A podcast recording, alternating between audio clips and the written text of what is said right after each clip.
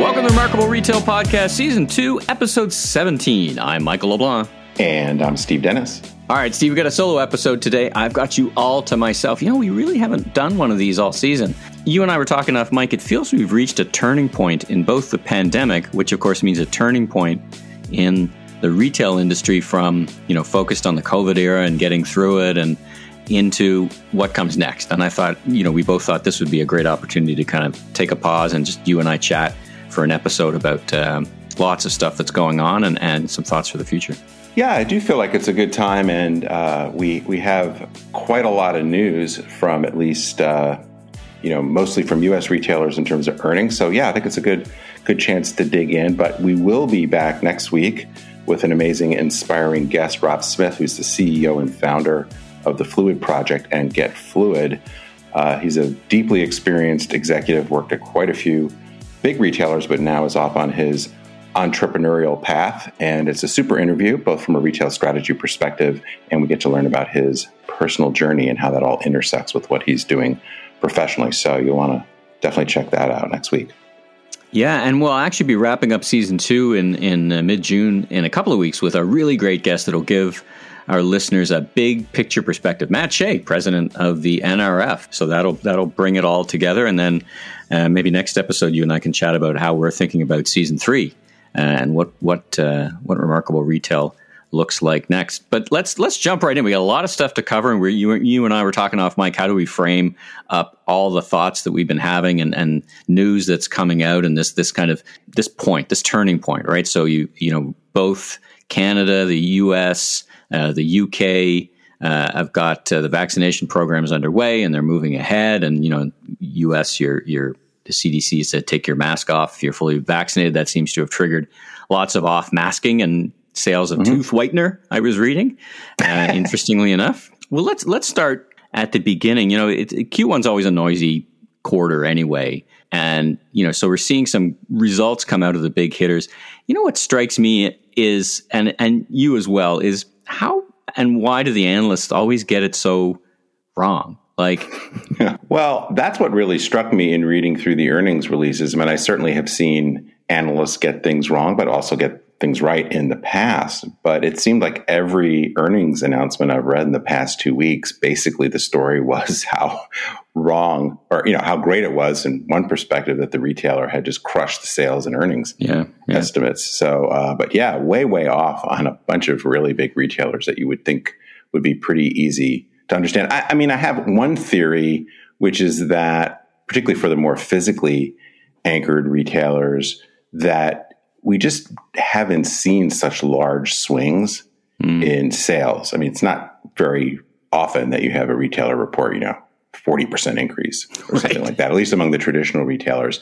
And yeah. I think they probably underestimated the degree that last year, you know, was such, uh, the quarter last year was, you know, such a debacle for non-essential retailers in terms of you know extra expenses, stores being closed, yeah. inventory yeah. liquidation. You know, so it's just very hard to anchor on that. And then you have, in some cases, as we'll probably get into, some of these retailers with very big increases, and I think they're leveraging their fixed costs, right? And so mm-hmm. you can mm-hmm. take a, a decent size increase and and turn that into a massive profit improvement. So I, I think yeah. they didn't appreciate those dynamics, but it's not we don't often see such wild fluctuation. Yeah, I mean, and it's also I think nested in a bit of the whole narrative around the false narrative around the the retail apocalypse. It's like, what do you mean they're not dead yet?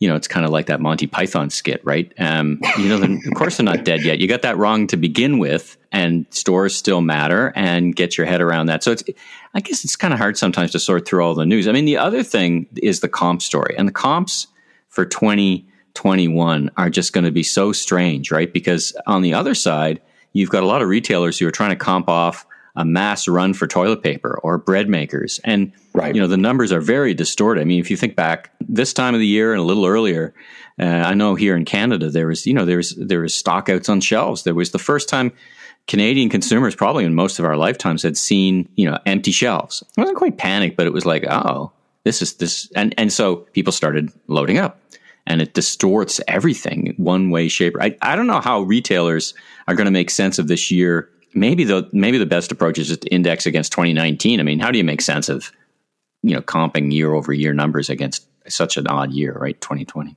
Yeah, I certainly believe it's more relevant to compare to 2019 because of just all the distortions. Uh, you know, this quarter in particular also, and I know this varies a little bit by market, but you know, most of the quarters are the quarters ending in April.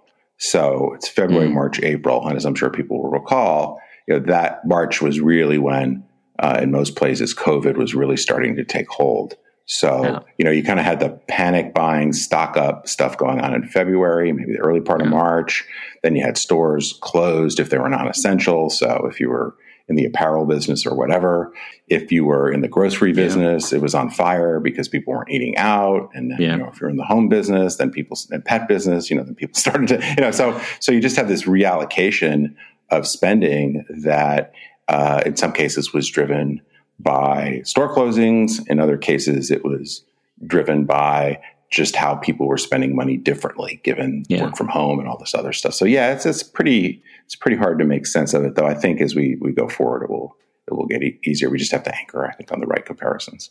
I mean, my goodness, the the US consumer was like a Timex watch, you know, took a beating and kept on kept on ticking, man, because the, the you know, a little bit of financial incentive for sure, some stimulus incentive, but you know the retail numbers were just blockbuster, and and I guess you know, but how many outdoor sets of couches can you buy and barbecues? Well, in my case, I buy a lot, but um, you know, you're you're an outlier. I mean, certainly in the U.S. and a few other markets, there's definitely spending that's being buoyed by by the stimulus, right? I mean, mm-hmm. it's and a lot of the retailers reference that. Particularly the value ends of the segment, right? Because if you're, you know, if you're just making ends meet week to week, that money goes directly into spending, right? right? I mean, yeah. it may go into paying your rent, but it also, you know, it doesn't sit around in an in an investment vehicle, right? It gets spent. But you know, you've also got, um, again, I'm not, I'm not sure how well this applies to markets outside the U.S., but the home market, you know, the real estate market is just on fire the turnover of homes. So, you know, that tends to drive a lot of a lot of spending, people trading up to a bigger house, you know, you got to furnish it, et cetera. Yeah. Uh, you got people investing in their homes if they're going to stay or maybe to put it up for sale. So there's a lot of very kind of home related spending. I saw a statistic somewhere that uh, that something like 21% of the US stimulus checks were spent on home related projects. Wow. to your point, hmm. how much of that, like obviously, if you're going to build a lot of houses, people are buying lumber, right? If you're moving into a new house and it's bigger, you got to buy, you know, another bed or, you know, different furniture or whatever. But some of those things are very much one time purchases. Yeah. But how long will that, you know, we get past the stimulus perhaps in the next month or two. So still probably part of the second quarter, but not as important.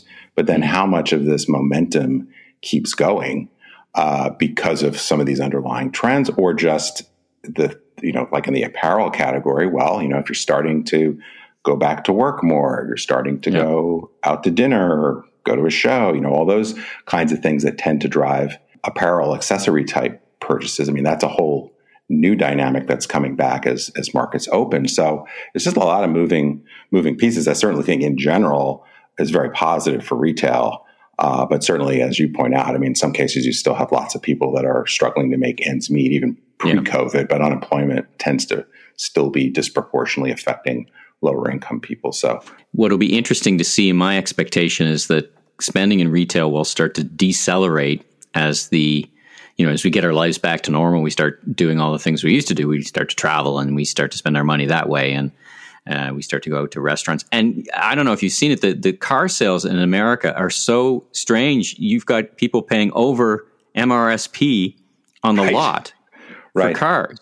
So that tells us some something really interesting is going on. And that, you know, I wonder, anyway, we might be down a rabbit hole on that one, but, you know, are people still afraid to get on mass transit? Are people going to travel for the summer, you know, in inter-country, which I think a lot is a lot happening in most mm-hmm. countries, mm-hmm. right? A lot of tourism is, uh, you know, this is a good. If last year was a good time to be a, a plexiglass salesperson, this year's a great time to own an RV rental business, right? What a great way to yeah. go see your, see your country. We have a great audience from all points of contact from around the world, not just uh, the U.S., Canada, but around the world. I mean, you look. I was talking to Oliver Banks yesterday from uh, from the U.K., and you know they're they're coming out of it well, but there's a few bumps in the road with some variants, and what they're looking carefully, they were already ahead of, in many ways, they're certainly ahead of Canada. I think they were at or even ahead of, in terms of grocery e commerce, was actually more advanced in the UK than it was in the states, seven eight percent, and and so in some ways they're you know they're interesting and they're they're trying to make sense of it. Their high streets really got decimated even pre COVID. We're getting decimated, so they're they're trying to make sense of of that. Australia is becoming you know becoming the hermit country where they're not even allowed people in or out until 2020 mid 2022. And and what do you make of China? I mean, China had this little speed bump, really uh, crushed COVID you know, it crushed them for sure, but then they, they, they, you know, they crushed it, put it to an end, and it really didn't slow down their economy. And, and of course, the demand for their manufacturing has just been, you know, bananas, right? I mean, container shortages and, you know, we've never seen container prices and traffic like we are seeing today. This just one thing leads to another, right? Yeah, well, I think there's a whole dynamic around. I mean, obviously, we're going to see different markets come back at, at different rates, um, you know, either because of shutdowns or pace of vaccinations, uh, those kinds of things.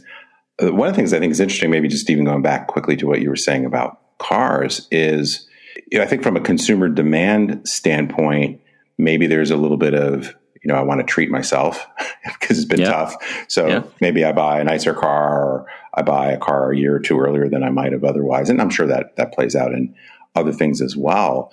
But the supply side is is really interesting. Uh, you know, there's this big chip shortage. So mm-hmm. I know I have a client that's in the automotive industry, and we were saying they were saying to me that they just they just can't make the cars.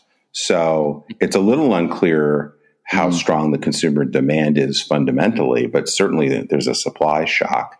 And mm-hmm. as we've seen, you know, the Suez Canal thing. I mean, there's there's a bunch yeah. of stuff that um, is is making it difficult in some cases for the, the the supply to meet the demand, right? And then you've got China sucking up a lot of uh, a lot commodities and raw materials, Oof. so that's putting yeah. price pressure on. So yeah. obviously, there's a, a, bunch of concern. I mean, aside from whether or not you can get the product, period, there's also concern about input prices, whether we're talking about the cost of materials, mm. but also labor too. So I think yeah. there's a lot to be revealed in terms of of input costs as we get into the second half of the year because even if the consumer's feeling pretty good, I mean, there's definitely a point at which, you know, it's basic economics, right? Prices go up, it tends to tamp down demand yeah. to a degree. So I think again, you know, kind of beat beat a dead horse here. You, you know, you just got this really noisy quarter because it's sort of half shut down, half not. Then we start to get into this the second quarter where it's a little bit easier to do the the comparison, but there's still just mm. so many moving pieces. Well, and I think uh, if you're familiar with it, we start talking about financial analysts in the financial sector. They call when a stock kind of goes up but really has no fundamentals. They call it a dead cat bounce. And by the right. way, I love cats, so nobody send me anything hate mail about cats. I love cats. But you know, basically the, the the theory is if I put it in the context of retail, I think people are just going to rush into stores, right? Because it's just mm-hmm you know, I, I, certainly is going to be the case here, and in, in countries where it's been, you know, really clamped down, it's like, oh, I want to go back to the store, some pent up demand, some pent up demand sure. to be just normal again, uh, and go to a store, and then that's when it's getting interesting, right? So I, am not sure what lessons we'll be able to learn for the next quarter or two. Holiday will be really interesting because things will be pretty normalized, I think, by the time we get to a, a normal holiday, and will, you know, will customers? I, I was talking about this um, with someone yesterday. You know, there is a this forgiveness around from consumers around retailers who who didn't get it quite perfect but were nimble. Um, and this is a theme we've covered many times. Is that forgiveness go away? And it's like, you know, I rush back to the stores. I've missed them so much, and then they go like, "Oh yeah, I forgot. This kind of sucks sometimes. I don't. I'm not. I'm getting back into that store, right? Like, and you yeah. see that in in some of these results. And I'm not sure what sense we're going to be able to make of it over the next quarter or two. But I think it's going to take a bit of time to sort itself out, eh? Most likely, most likely. I, I mean, I, I, I, definitely get a sense. You know, I'm here in Dallas, which has been more open than than certainly many parts of the world, but mm. many parts of the United States. But I think even even given that, now that we're opening up more, I think there's a real sense of excitement around. Like I, am on this board, and uh, we've done virtual meetings for 15 months, and in a couple weeks, we're going to do our first in person meeting. And you can just tell mm. me like, oh my god, like we're going to be all like together. You're going to shake like, hands. You're going to yeah. shake hands. Yeah. Well, we'll see. We'll see what the the protocols yeah. are. But but I think you know there's just this like overlying excitement to go out yeah. to dinner or a movie or whatever. Uh, but I think to your point, like the not the well, it's not newness of it, but just kind of getting back into it will will carry things for a while because it's more the the energy around it as opposed to the what am I really trying to accomplish.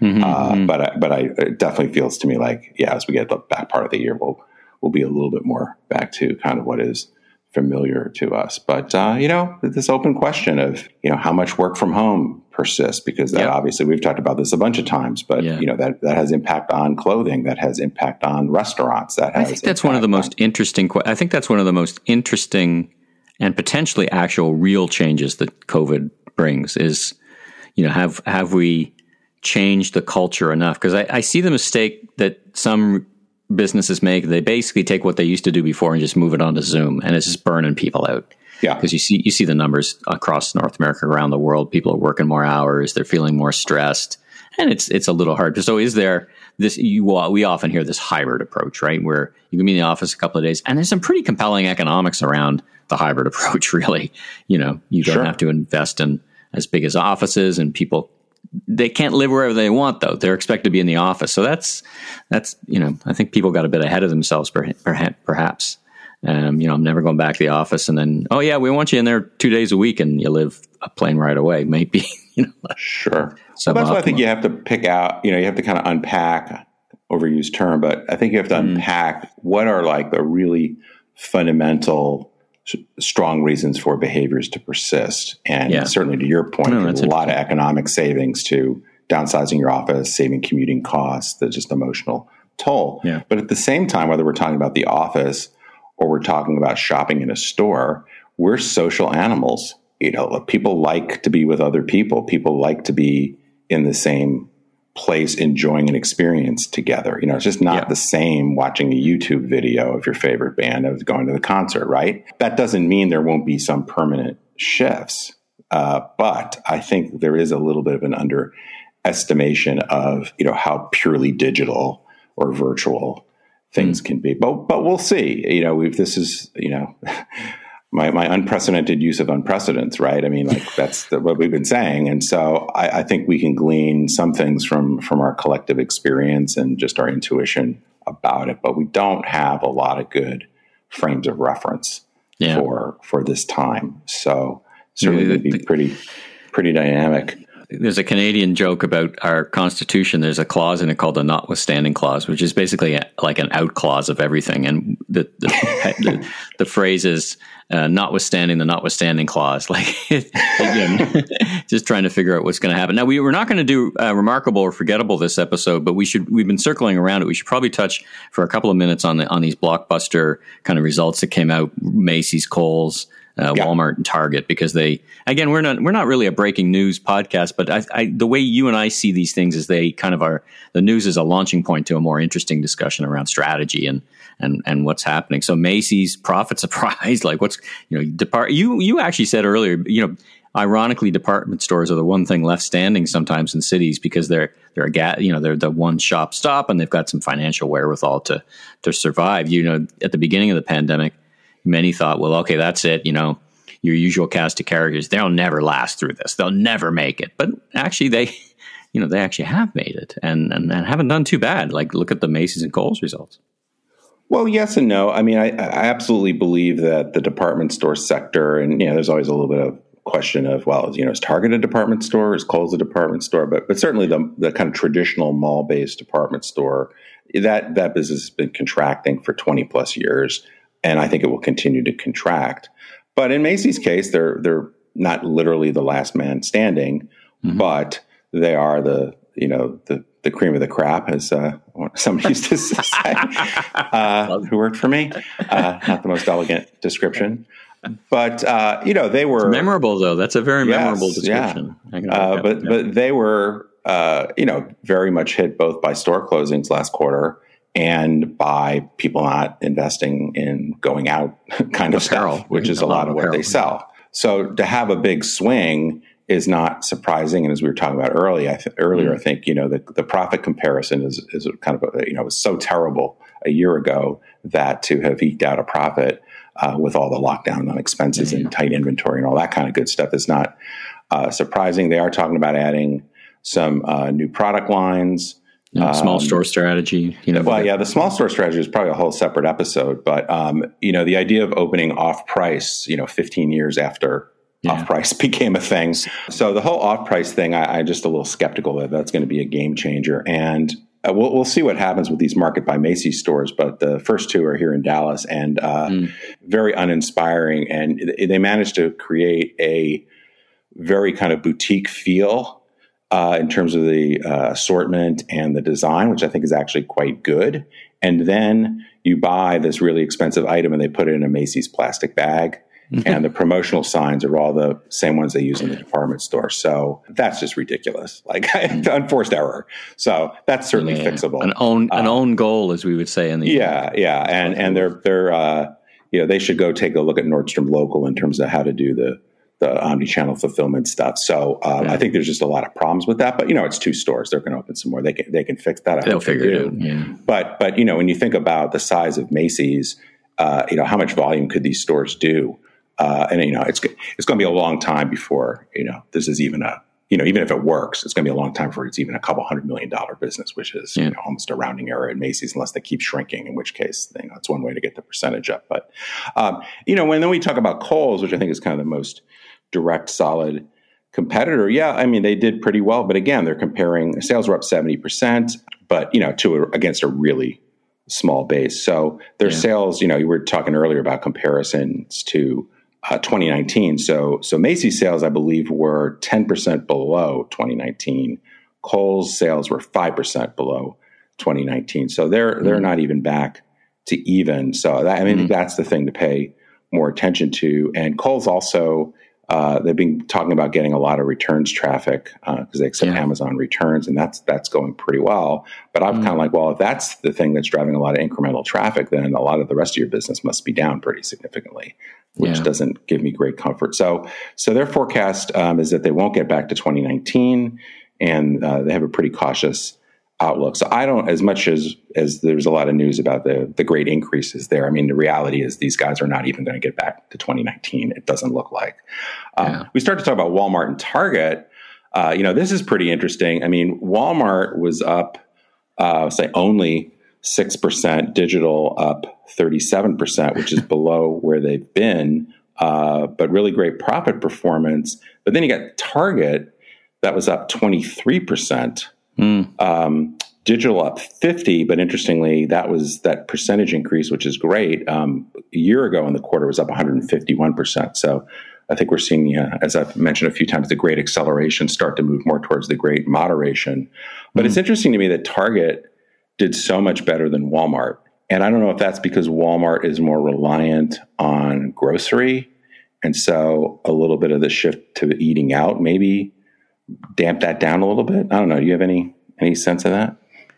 You know, it seems that you know from an innovation perspective, Target. I give the nod to Target. I mean, Amazon certainly is no you know no amateur at, at innovation. Uh, you know, certainly around particularly around the fundamentals and distribution and, and those things. But Target seems to have some momentum, which they lost for a few years mm-hmm. for sure. I think they really invested well in, in things like in store experience, which, you know, on any given metric, any given survey, Target in store experiences outperforms the Walmart in store experience, like from a yeah, yeah. And, and they've been, I think, doing a really good job with the, the private brand expansion yeah. and some, you know, not only making that a higher balance, balance of sale, but some interesting partnerships with some digitally native brands and those, those kinds of things. Yeah. So yeah, I think the, I think the customer experience, the, the, the product innovation, um, is quite good. They also announced that they're going to be spending $4 billion on stores, uh, mm. opening up 40 stores and remodeling 150. So they, they certainly don't seem to think that physical retail is dead. Well, one other thing I just want to point out quickly mm. is they hmm. shared a bunch of stats about their, I don't know what you want to, you know, I'll call it, I guess, their harmonized retail experience, but the intersection between digital and physical. So mm. what hmm. they call drive up, which is curbside, I believe, uh, up 123% from a year ago. Now, I don't know how well deployed they were in the first quarter because, you know, curbside for a lot of people didn't even exist. Buy online, pick up in store up 52%. And um, their delivery service Shipt, so home delivery up 86%. And um, I don't have the number in front of me, but they did quote a, a very large percentage of their e-com orders are fulfilled from store. So you know, it's just really interesting how they have uh, not only improved their e-com capabilities, mm-hmm. but how much the store is involved with supporting their, uh, you know, what we call e-com, but yeah. you know, it's really a blend. And of course, they took a different approach for that by by backward integrating and, and buying Shipt as opposed to going with an Instacart. You know, I, I guess my my final thought on that is, uh, you know, Walmart seems to have really addressed themselves to take on Amazon, like over the past couple of years. It's like we we feel like you know we're going to align everything to make sure that we can beat Amazon at whatever game we're going to play together, you know, even launching a kind of a, a prime like loyalty program. Whereas Target right. kind of said, we're just going to focus on the customer. We're going to go, they seem to kind of acknowledge Amazon, whereas Walmart really said, that's our number one objective. We need to right. grab back that, you know, we're number one. And that's where all their investments and focus and mental energy was poured into. Um, so I, I think it, it's just interesting. I mean, it's a, it's a good long game to play as if you were Walmart, you, you say, what, what's the risk to our business on a global scale? Probably more Amazon than it is Target, right? Target's in one country, Amazon's around the world. I believe that's generally right. The, the thing I wonder about a little bit with Walmart, and, and we've seen some uh, reports on some of the things they're they're worried about in terms of their ability to take on Amazon head to head, is yep. Walmart is a company that is so focused on efficiency and so it's kind of like, you know, if all you have a, is a hammer, all you see are nails. And so. I think that they're, they're on, you know, supply chain and pricing and, and massive assortment, you know, like to your point, kind of trying to go head to head with Amazon, but leverage their stores as a point of differentiation. It's a pretty good strategy, but I just wonder whether they, they know how to, or they spend enough time on the effectiveness side, you know, the product. Mm side elevating the experience. I'm not suggesting they turn into a Nordstrom or something like that, but sure, but sure. but Target, you know, if anything, I think has been criticized for not being as good on the efficiency side as yes. Walmart. But they yeah. clearly seem to understand visual merchandising and product yeah. differentiation better. You know, if you look at who's opening stores, you know, you do these these store count checks. Um, you know the the biggest growth in stores is is what in America? It's dollar stores, which right. really eats away. It's another eating away more. At, I think Walmart than Target. I mean, it impacts both, oh, but for it, sure, you know, it, it, it erodes Walmart's overall share of retail more than. Um, you know, more than so. I think they're in a defense. You know, if, if you and I were putting a matrix together, what do we defend and where where do we grow? Uh, you you got to defend against that dollar store expansion. which seems you know five, six, seven thousand dollar stores. That's not stopping. That's been happening for years, and that comes right, right at the base of the Walmart consumer uh, versus the Target. I think you know. So the dynamics are are different. I wish you know. I think you know back to the analysts. Right. These are the conversations you would hope are having with the analysts and trying to understand and piece these things together. Um, but they seem to be kind of you know trying to figure out piece together the elephant one one piece at a time and missing some of the maybe the bigger picture. Let's talk about the bigger picture for a sec. Is kind of the time we have left. Uh, you know, we, we're all now turning our minds to post the post COVID era, and there's a bunch of things to think about. We've talked already about a bunch of them. You know, there's the sh- I think about it in the short, medium, and long term. In the short term, you know, this summer through to holiday, you've got you know more distortions. You don't really have any tourism to speak of. You've got right. you know different places around the world adjusting. Not a lot of business travel. You know, people starting to get back to their lives. The medium term things get a little more interesting as people start to say, okay, the euphoria is kind of ebbing off. I think it'll be a fantastic holiday season because it'll be a normal holiday season. People will travel. I mean, I, am sure American Thanksgiving, Canadian Thanksgiving will be much, much different than it was last year. Sure. And this return to office. So, what are the things in your mind if you had to kind of tick a box from a, you know, if you're if you're sitting with a client, you say, okay, here's the three or four things we need to understand and keep a close eye on that are more structural. All right, what would those things in your mind be? A couple things. I mean, certainly there is the what part of the market do we play in? For example, if you're talking about luxury, like you know, I used to work at Neiman Marcus. I mean, the, the international tourism business was very important. Hmm. The big occasion business, you know, weddings, after, going out, you know, charity events, you know, all that kind of stuff drove a lot of business. So trying to understand the pace at which some of those things that really drive demand are likely to come back. I think when you get more on the discount, or not even discount side, but you know the more massive market, a lot of things around the delivery dynamics. You know, how much does curbside pickup persist? Mm-hmm. Uh, what's mm-hmm. going to happen with home delivery? I just got off a conversation with someone about um, the dynamics of home delivery, and as we've touched on before, yeah, it's just way cheaper to get the customer to come to the store to get it as opposed to paying somebody. Yeah. I am hearing curbside. I, here in Canada, I am hearing curbside ebb off a little bit. That's what I'm. Uh, mm. I've been hearing. You know, little little minor research.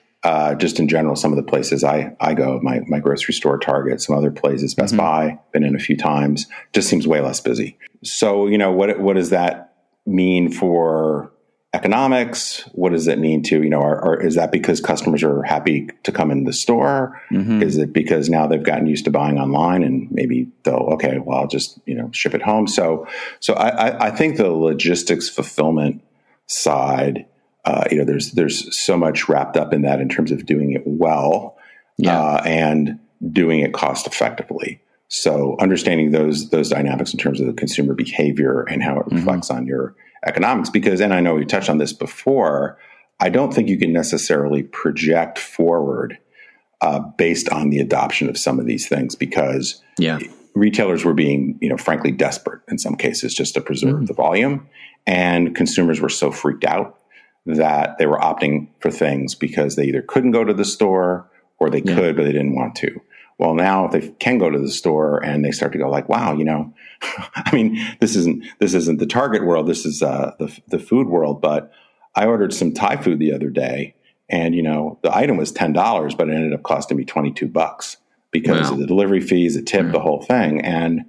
You, you start know, to wonder. At, I don't need to do that anymore. So, well, well, you know, well and I, you know, I didn't do it out of safety. I did it just because I was very busy. I don't have time to cook or whatever. But uh, you know, you start to look at that over time, and and the cost of doing that, I, I think there there'll just be a different uh, demand kind of kind of equation, and mm-hmm. the retailers um, that you know whether they're paying Uber Eats or Shipt or you know those those fees or yeah. costs to do home delivery, I think there's going to be a lot more scrutiny on that going yeah. forward. So that that will affect that's why I thought out. that's why I thought they'd be more focused, and we'll we'll see more focused on encouraging curbside because it, at least you know, it's an expensive way to do store retail, but it's a very inexpensive way to do online fulfillment relative to the alternatives. So, I, you know, I'm, I don't know, I'm, I'm, I'm surprised a little bit at how quickly that's pulling back, both from a, I think that this is one of these, you know, what happens in the short versus medium term, because I think consumers will rush back to the stores and then go,